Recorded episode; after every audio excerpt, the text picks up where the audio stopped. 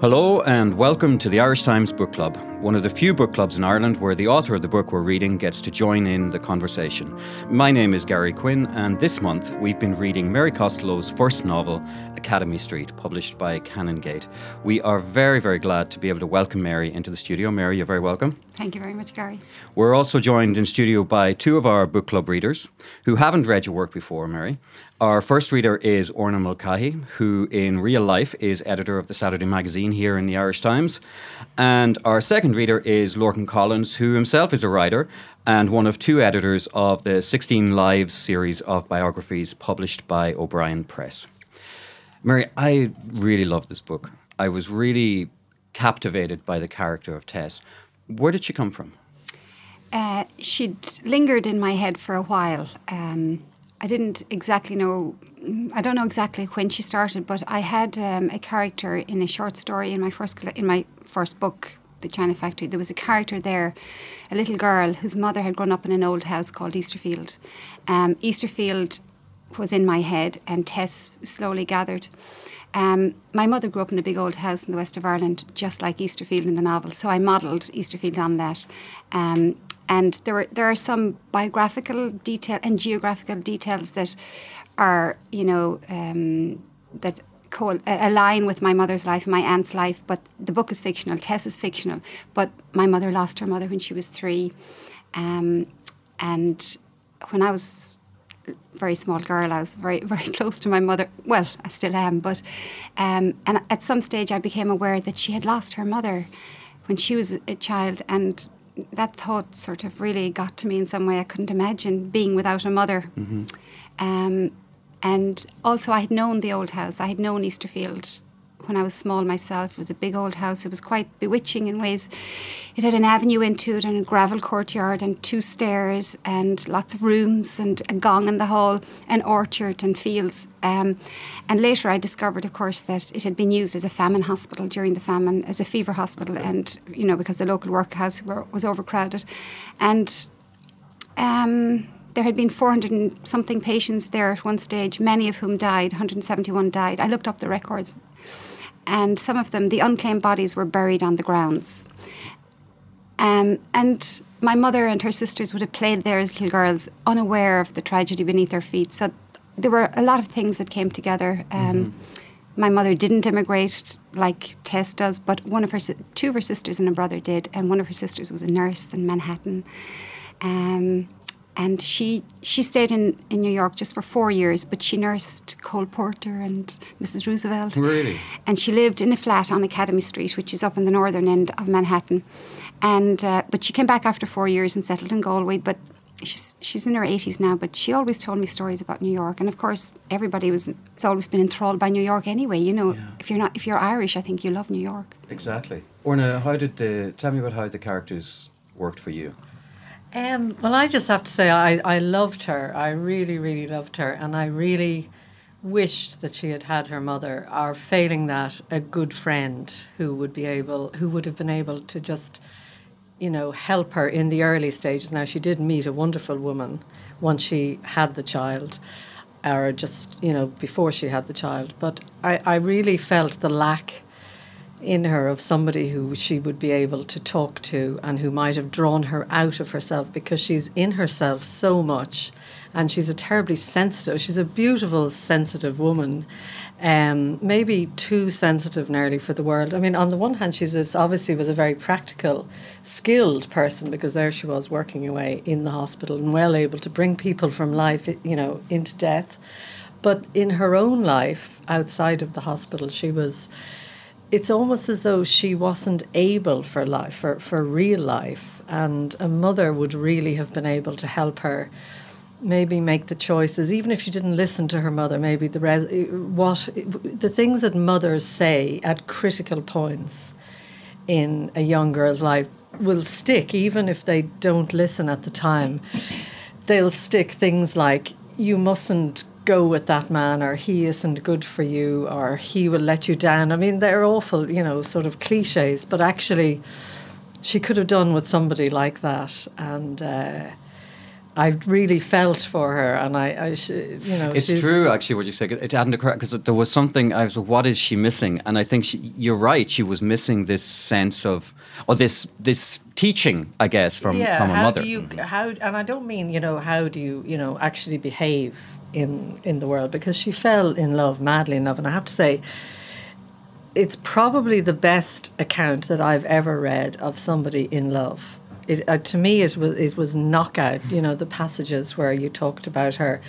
Um, just wanting to be, you know, alone all the time so that she could think of him. It's it's beautifully, beautifully done, and it really you get the absolute sense that she's in totally, you know, caught up with this man. Um, so I don't mean that she shouldn't have done what she did with him. I just mean that she had nobody to tell her what the long range view might be. Um, and, and, is is that something you're hearing from other readers? Um, well, I suppose Tess's nature. She's an she's an introvert, you know, so she gets her energy from within. So she has a greater value on the inner world. So by the outer world, you know, she she is quiet and she is solitary, but that doesn't have less value for Tess. No. Um, but it, to, to, to, to onlookers, it looks like she's not mediating the world and not living and engaging in it because we live in such an extroverted society that that's how success is measured and that's how articulacy is measured. But um, I do get asked if Tess would have been different had her mother lived. Um, and I, I have thought about that a lot, and I think her inherent nature would still be the same because when we encounter her at age seven, her mother has just died and she's still hypersensitive to the world uh, around absolutely, her. Absolutely. So she's absolutely. had her mother, beloved mother up until then. I think that what her what her mother probably would have done, she would have mediated the dangers of the world as good parents do. She would have made the world workable and you know mediated and navigated some of those fears that a small child an introverted child would have and maybe made the world more safe in some ways but i think her inherent nature is how it is. You know, I don't know mm-hmm. that she would be that different or that robust in the world. I think interiorly she's robust she enough. She is, mm. she is. And at the end, you certainly get the sense that she's lived her life and she, she accepted so much of what happened to her and she had so much, you know, forgiveness. And I think she, I don't know, but I think she'd probably, this, because, uh, you know, um, her life in the long run is not no is not more remarkable than most people's lives. If you think about it, over a long life, she suffered some loss, love went wrong. You know, she was a single mother. It's not that extraordinary for ordinary lives. Um, I think that she might have said that in all of it, even when love goes wrong, when life goes wrong, nothing is wasted because consciousness is expanded and maybe the heart is enlarged as well. You know that over it all, she does walk on obedient to fate, but I think she has expanded her own consciousness. Look, are there parts of the book that, that, that you go back to? Yeah, I mean, I really enjoyed the book. It's great to great to meet the author um, a week after reading it, and uh, you know, put a sort of a face to the to the story because I could clearly tell there was a few parts that you had some experience of in your own life, be it your own or be it uh, family. Curiously, my own mother's mother died when she was a toddler as well, and um, you know she had it she had it very rough. And I think one of the things that comes across in the book is the ridiculous way people treated death years ago. It was okay for adults to mourn, but not for kids, and nothing was done to help little Tess nobody even had a word with her to say, you know, how are you feeling? Like, and in fact, something I was talking to a friend of mine about there recently was when people lost their parents in school when we were kids. Nobody said anything to them, you know, it, it, not even a teacher. It was just like they came back to school and they went about their everyday life. But obviously, they were deeply scarred for the rest of their lives. And I mean, I, I, I think it was very clever the way you allowed her to be a single parent and then I don't want to spoil the end either, but you know there was a nice bit of repetition there, like a bit of cyclicality about the whole um, single parenthood going on there. I really enjoyed it, but uh, especially loved the New York part, and I agree with you, Orna. Everybody loves New York. It's you know it's where the real excitement is, and uh, for it to come from the 1940s Yeah, right up to 1944, I think. yeah. right up to our own time, right up to you know few years ago was was was really well done in that respect. And the it's it's your sh- your your your previous book is a short book of short stories, Yeah. very acclaimed. Um, and so I guess it's not a surprise that you packed so much into, and you said that it is a small book, Lorcan, earlier, but you, you there's there's such a huge life lived within within this the, the the book. Tell us about that process. Tell us about how hard was it hard to to to write to that length, or did that matter, or how did it happen? I didn't expect it would be a short book. I actually thought I was going to write a long book, and I was, you know, slightly surprised myself. But um, I, I gather notes for ages before I start anything, whether it's a story or the novel. So I accumulate a lot of notes. Um, James Salter said he always, a lot of writers do this, notebooks, and he called it his ammo. So we have to have a lot of ammo before you get started. So that's the way I have to function as well. I do everything except start because I need that security. It's the raw material. And I work off the notes to a large extent. But um, so I was I was writing the notebooks and I had it, and I, you know I was putting off getting started. Um, and then a few, you know, a few things um, aligned to make the, the, the thing happen. My uncle, who had inherited my mother's home, old home place, died a few summers ago, and I was at his funeral, and things happened. You know, I, I was looking down over the land at one point, and just. Um, I just had an image again of Tess looking there as I was looking, and we were driving along the funeral cortege, and I was looking down over the walls at the fields and the trees, and you know the, all the outbuildings, and I just thought, yeah, this this has to be written. You know, I felt something of the land and, and the tragedy of the land as well. Um, so I started shortly, and also had been to New York. I'd spent a summer in New York in 2011, and um, Tess was forming in me at that stage, and I was going up every day to Inwood, that area where I've set the novel.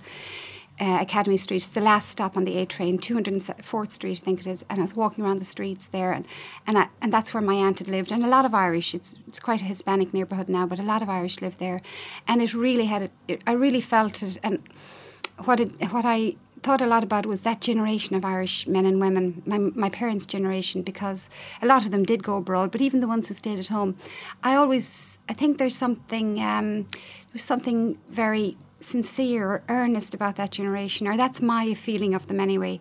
And I see it in photographs and their stories, you know, the men in suits, um, and something very innocent as well, a lack of cynicism entirely. That that's my experience of them. Um, and I just had a feeling of them, you know, setting out for American, you know, young and hopeful, falling in love and everything.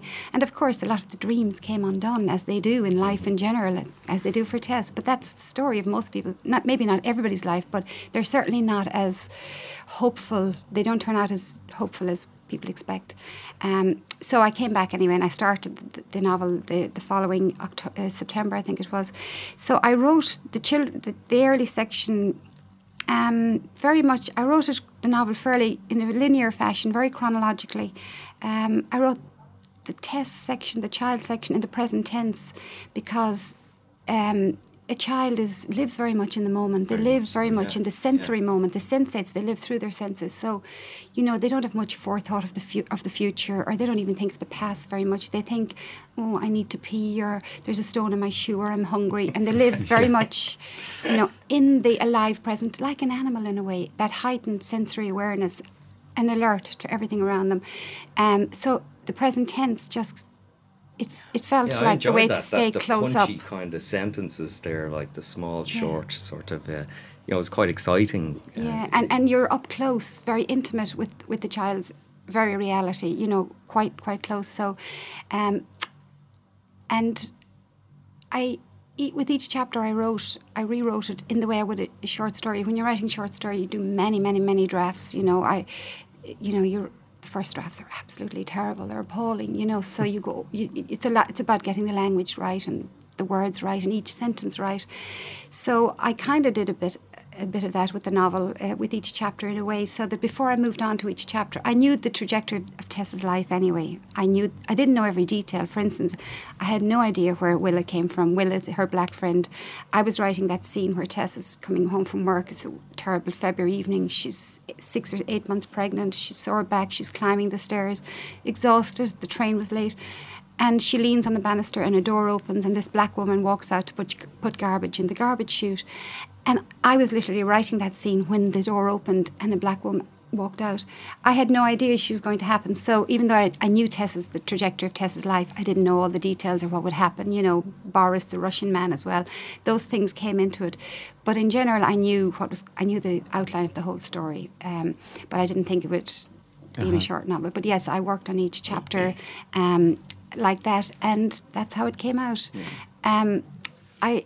I, I like short novels myself. Um, I also I'm afraid of boring the reader as well, you know, literally because I, you know, novels sometimes flag in the middle and, you know, I was very alert to that. I think one of the nice things about the shortness of it is that you didn't feel that you had to ram it with all the details of the time. So you didn't have to tell us about the price of, you know, laundry soap or where she bought her hats or anything like that. You ju- you said this is where she lives, and we got the sense of her from the way she she is or she was, we didn't need to know too much detail about the neighborhood because you kind of picked it up in very small ways, so we didn't have to be bored nearly by sometimes you know other writers feel that they have to give you every little bit of detail just to make sure you you knew you know you know where you're supposed to be yeah, because I, no, think I with think a short novel like this it's wonderful that you're able to you know, sort of give us the sense of it without have, you know, having yeah. to tell us everything. And a writer, I think, respects the reader enough to assume that they're bringing a lot to it themselves, you know, so you don't have to load you know. them, load them down. Lorcan, can I ask, is this a book that men should read? Well, most definitely. I, I didn't feel like it was a, a, a, a woman's book. In fact, I, I didn't think about that till, till you said it now. Um, I didn't even feel like I was reading a book written by a woman. Um, I didn't think there was anything in it that men would not get at all.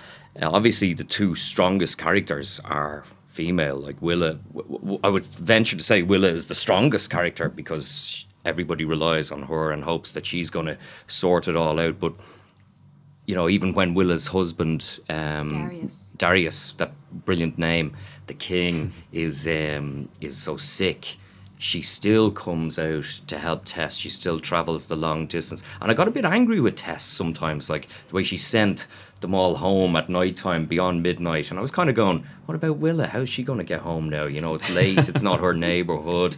And in fact, sometimes, I mean, I did like Tess and I felt for her and I, I, I'm, I'm not the kind of guy who'd be crying when, when I don't cry much at all, but uh, only when I'm really drunk. But um, I, I, I, do, um, uh, uh, I did feel almost quite upset with her and for her. Upset uh, with her when she didn't make the right decisions. You know, she should have gone and chased up that relationship. She should have, she should have spent years trying to find him and say, look, here's your son, right? And the sadness of him not knowing that he actually had a son as well, right? And the sadness of the son not knowing that he had a father, right? You know, it could have been so different for them. And clearly, he did love uh, uh, uh, Tess as well. Like he was drawn to. Do you her. think he did?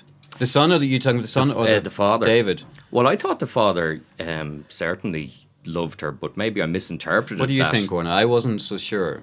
I, I've, I, mm, I felt that he was drawn to her and she was drawn to him for the same reason that they kind of recognized each other, but that he didn't want that kind of introspection and he didn't want that examination going on all the time. And he could sense that she was a very deep sort of person and he needed to be drawn out of himself by the lovely lady from Peru or whatever. Uh, so I felt it was it was wonder. I mean, she was kind of a saint, really, Tess, that she could yeah. turn around and say that he he would have given it to her if he'd had it to give, but he didn't have it to give, um, and therefore she would let him go. She sort of mentally let him go, I think, and there's that great line in that a lot of love is actually mercy. She was merciful towards him and she wanted his life to be good. Whereas, you know, the rest of us would have been there saying, sticking needles into him, uh, into, into a little voodoo doll of him. But she sort of had overcome that and, and, and wanted a good life for at that him. stage anyway. You know, it was probably a year after. But in the beginning, I think she was, you know, angry and fraught and, you know, after the first. And of course, she was occupied with her son at that stage as well. So She was so disconnected, though, in some ways from her family. I mean, again, you would have thought that somebody would have stepped in on her behalf with the cousin Anne or whatever, that she could have been somebody who could have gone to him and said, Look, do you realise that you've got a baby on, you know, that Yeah. there was a bit of a lack Tess of didn't tell those her. kind of relationships. and But- also 1963. So Of course, there was the whole shame thing Yeah. that she does, you know, talk about very well. But that sense that you're a family, you've got a family, but you don't really have a family. And that was the other very striking thing about this book the fact that her brother, who she loved, was there, but he had turned to the.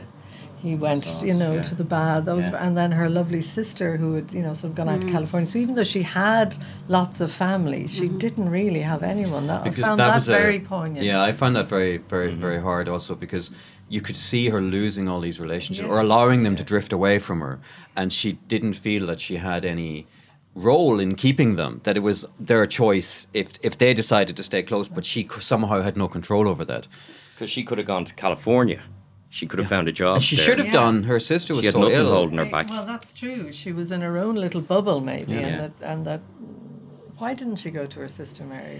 Well, um, we're very upset about that because the sister was a love, And who was she needed her. lovely person who do, could have done with a bit of a dig yeah. out. Well, you see, she Tess has just given birth, uh, so she's only a year in the country when she gives birth. Everything is still very. You, even her aunt Molly castigates her when she comes with the bump. You know, when she turns up in the door and she said, "You better be getting married, madam." You know, Yes. who's the f- so Tess at that moment had to make a brave decision. Okay, I'm never going to apologise for this again. So she put the fence up around her and had her baby. Claire, her beloved sister, moved to California and was ill. California, 1963, the whole width. Tess has just given birth. She has to go back to work. Who's going to? Who will? How will she go to? no, You know, people forget the travel, air travel like we have now. Um, when my mother's sisters and brother were in America, their father died in 1966, and none of them came home for the funeral. People didn't travel like we do now. It was for very wealthy people almost. You know, they flew back eventually, but people didn't fly across the country, um, especially a single mother who had to, who had a job and no support. So, I think that if if I you know I did think about that, would she have gone to California? I thought. I've just given birth. I'm a single mother. I'm a nurse. I have to pay my rent. I have no support. How can I go to California? How, how would Yeah, I even organise it? Yeah, and I guess yeah, it's as far from Ireland as as New York, York. was, or what have you. Yeah. Um, what about Theo though? He turned out to be quite a bad egg. I thought in the end. I was qu- quite riled up about him every time he wasn't a good son in my mind. What what did you think? Yeah, he didn't. He, he didn't behave um, as a son should in, in many of those situations. Um, you you you know he he surely looked back and went, "This woman raised me on her own, brought me all the way up to college, single-handedly paying for everything." I think he got a little job, didn't he, here and there to help get through college. But uh, yeah, I didn't really really like him. You know, I wanted to. What about you, Orna? Well, I, I, I thought it was going to go right. I mean, in the beginning, this lovely boy, and she's obviously such a wonderful mother to him, and that came across to me terribly real. Then the you know alienation of his teen years, which you can understand. There's anger, and he's looking for something else, and she's not able to provide it. I, I'm I'm not sure about her asking him for forgiveness, but you know, maybe you would have done. I, I just wonder at that point, could she have been stronger and been a little bit tougher on him, saying, look, this is, it's you and me. Mm-hmm. You know, we're the unit. You've got to look after me, and I will look after you. I was a bit disappointed that he, when he came good with his great, you know, mathematical brain and followed the, you know, American dream or whatever of getting the great job, that he that he didn't maybe look after her better. But you know, maybe that's again looking for the fairy tale ending and looking for the oh, I'll put you up I- in a fabulous house, yeah. mum, and I'll do all this. You know, that maybe Like- real Doesn't life happen. isn't, No. isn't like that. And he was he was lovely to her after her incident or whatever, and, and sat with her, and that was a kind of a coming together. But But too And I, late. I yeah. think that, um, I mean, I'd kill my own son if he did that. yes. and I think that, you know, it, realistically, Tess, you know, was consider- she was, you know, she was quite a suffocating mother for a teenage boy. If you're a teenage boy, I had, I had teenage brothers. both parents were there. Neither of them were suffocated, but um, teenage teenagers and I did it. Try and shrug off their parents at best, anyway. Now, if you have a very suffocating mother who, who loves you intensely, you are the world to her and you're a teenage boy, I think you'll try and shrug her off and shake her off a little bit. And even though, you know, later on he turned out good, Theo turned out good, we carry our complexes into our adulthood. We may be aware of them fully, you know, but we still carry them in, and with the best intentions in the world, we can still be, we can revert to type when the crisis comes, you know. Um, but I think Tess did feel guilty that she deprived him of a father. So, and he did understand, you know, in the end. It's just, you know, people don't always express it. Yeah. Mm. He, could, he, he, he, probably under most normal circumstances, some man would have come into their life mm. um, as a sort of a surrogate father. Uh, but she did sort of she didn't she didn't go that route, you know. Whereas whereas most people, um, most people will find someone will sort of, you know, come in one way or another. But uh, I guess I guess even it's normally through family or through friends, and she didn't have enough of that around her for that to happen. So she's also a woman of her time. I mean, yeah. I think that that generation of Irish women, you know, they they lived quite chaste lives. Yeah. They weren't part of the counterculture in America, certainly. Mm-hmm. You know what I mean? So they went to mass and yeah. they, she just did it once. Yeah. Right? Yes, exactly. Yeah. But then developed such a hunger for mm-hmm. something Sensuality. intimate. Yeah. yeah. Tell us about that. Like, what did everybody like? I, I, I hadn't.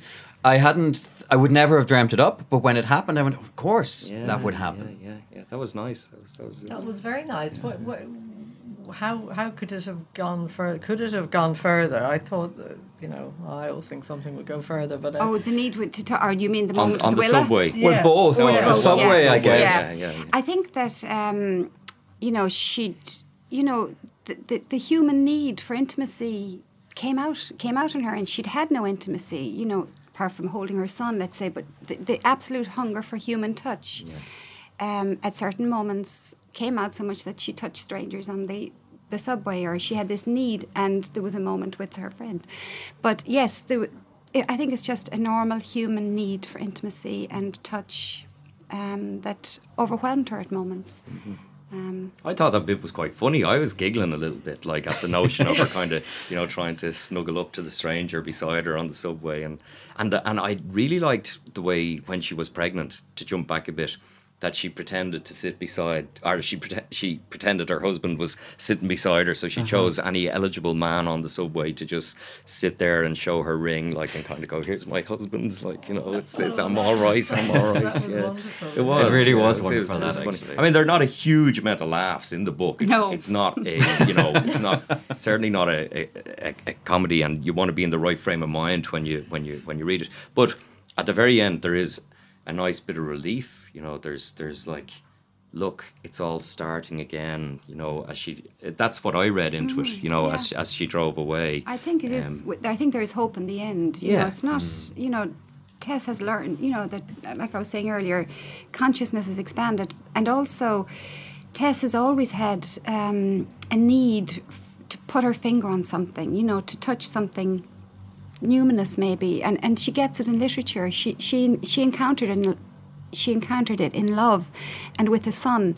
So she knows what she's had, and this is it, you know. Yeah. And that is it for most people. They plough on, put one foot in front of the other. Yeah. Yeah. Did, did, didn't you think um, she might possibly want to stay in Ireland? Or what drove her back to the States? Was she now, or is there a part two? Was she now going to was she now going to be in touch with her grandchildren more? Can you tell us that? I, I don't think or, I don't know really. Right. I think that uh, she would have been a stranger if she had settled back in Easterfield yeah. or near it. They were even when she went into the kitchen at her brother's funeral at the end. They were all family, but they were all semi-strangers. So they yeah. were being polite to her. She hadn't, yeah. you know, it was 40, 50, 40 years probably. Here's your great aunt. Yes. So, so her life was there in New York, going to her library, meeting Willa you know, walking the streets, going to a musical recital every now and again. Mm-hmm. She, she had actually she had a rich enough life. Yeah, yeah, yeah. And the, the, you did get that wonderful sense of the, you know, the person who had been away for so many years, you know, coming back and and I mean, uh, you know, you're too young actually to know, but there are. uh, I would Thanks know. I would have had no. I would have known aunts like that coming yes. back and friends know, we of had them, aunts, yeah. and uh, they were just they were wonderful. Their dresses were wonderful, and their mm, handbags, and their hair, and their paste earrings. They were all fantastic, but they they weren't of the place. No. They were, you know, they smoked and they had funny shades of lipstick and things like that. They were just different, and you could have, it wouldn't have been, they wouldn't have wanted to have been there. They were really fish out of water. And if they did stay, in my experience, drink would have come into the oh, situation. You know, there were lots of people who you knew mm. who had come back from and who were in, you know, reduced I guess once you've tasted the United States, like and the freedom that's over Yeah, there, How and do you the, explain it to the people back you, home? you can't really come back. Might have been very narrow-minded and, and and had actually knocked down the house. That's what I couldn't get over. That Yeah. she I came back and all she was looking at was the footprint of the house. I mean, that's a very radical. Yeah. And it was going to be one of those ugly bungalows, wasn't it? Like it had to be uh, one of those sort Yeah. of. A nice serviceable bungalow. Yeah. but it's a big thing now to knock down a big house. Yeah, Whatever but it about happened knocking in the down country. little- Lots of places, you know what I mean. In in the past, um, due to circumstances, people didn't have the money to keep it up, or you know, different But usually different you'd see the house sort of crumbling away Yeah. Mm. to one side and they'd have built a new thing, Yeah. whereas this was just But yes, American aunts and uncles. Even when when I was growing up, um, there were photographs always at home of aunts and uncles. Those aunts and uncles, you know, and I'd be rummaging through my mother's wardrobe, and they always looked so glamorous. And it was, you know, photographs left over from Gorgeous, the sixties the with satin dresses, shining, yeah. yeah. and you know, All holding cigarette holders. I actually thought my, I thought they were film stars. You know, they looked so Yeah. much more beautiful than my Irish relatives downstairs or up the road. They looked so glamorous, and you know, earrings and clutch bags, and they looked as if you know they were always going up. to dinner dances the whole time for They they looked- could work out. Yeah, they looked as if they were going to a dinner party in the Upper West Side, but really they were probably going to a céilí in the Bronx. You know, Yeah. that's. But they had that sort of a look about them, and they, you know, they looked like the Kennedys as well. And there was a time I thought we were related to the Kennedys just from the photographs that were coming home, because they look so lovely. We weren't. Uh, Mary, if I can ask you, as our, our time is winding down very quickly, um, you won Eason Novel of the Year for this last year at the Irish Book Awards. Can you tell us what that was like to win? Um, it was lovely, of course. It was it was a great surprise, and um, and it was a real honour because the, the I, you know I was chuffed to be in that company. There were there were great books on the list. Um, and the book had just come out, so it was a nice validation. It, it got a nice start, you know. And uh, the and uh, what are you working on now? Um, well, I'm supposed to be working on another novel, but I'm I'm not really working these days. My book is coming out in America this month, so I'm going over there next week, and so I've I've a lot of bits to do around the book. That's going to be very exciting. Yeah. for this to come out in America. It is, yeah. Um, I think it. I don't know. I haven't been there yet, but yes, I'm sure. But you must be. You're looking forward to it. I am, yeah, yeah. Um, so I, I really, I can't seem to work when there's a few things on. You know, I have festivals to do, and I'm going to London next week, Waterstones and reading and different things like that, and they all seem to chop up time. Or I'm just not able to multitask greatly anyway. So I need a, great swathe of time to have space in my head to work on something. I can't work in the gaps, so I just have to, mm, you know, go along and give up and Are you enjoying yourself? I am. It's it's. I, I also feel very lucky. I'm very grateful. You know, I I'm really grateful that you know people like the book, or even if they don't, you know, um, I feel very lucky because I didn't think it would happen. You know, I was writing for years. Mary, can I ask you a question? Did you always want to be a novelist? No, It's a, it was a, a, a thing a little bit later in life. it was. Really? Well, um, you know, I, I I- I never wanted to be a child. Uh, I never wanted to be a child. I never. Well, lots of children don't. Lots. I, never, I never wanted to be a writer as a child, for instance. Um, it was never on my ri- radar, even when I went to college. I studied English, but and then I was I was teaching up until a few years ago. Um, when I was twenty two. Uh, something was gnawing at me. I'm not sure what. I there was something gnawing, and I couldn't put my finger on it. And I, you know, I was happy, and I was teaching out in Tal at the time. And I was going out with the man I eventually married, and and uh, but something was gnawing, and I went through a period of insomnia. And then one night, out of nowhere, I just thought, I want to write. Not that I want to be a writer, I just want to write. Um, and I started writing short stories, and a few of them were published in my 20s and then I um, I got married when I was 23 so and I was teaching full time and writing slipped to the margins then um, you know I I don't know why I couldn't teach and be married and write something. I'm not able to multitask. Yeah. Um, and I tried to give up writing because it felt like a burden. Stories would come up and I'd have to write them, and and I wasn't a part of any writing community either. You know, so um, I would I would kept on writing against my will in some ways. Stories would come up and I'd write it, and that's it. I'm giving it up now. And then if six months later, another story would come up, and all through my 30s, my marriage broke up in my early 30s. But then um, later on, I I just thought I'll either have to give this up for good or give it one last shot. So in 2010, I sent two stories to the Stinging Fly magazine, and Mm-hmm. they liked them, and they wanted to publish the others, and that's how my collection came about. Well done. Well done. Fantastic.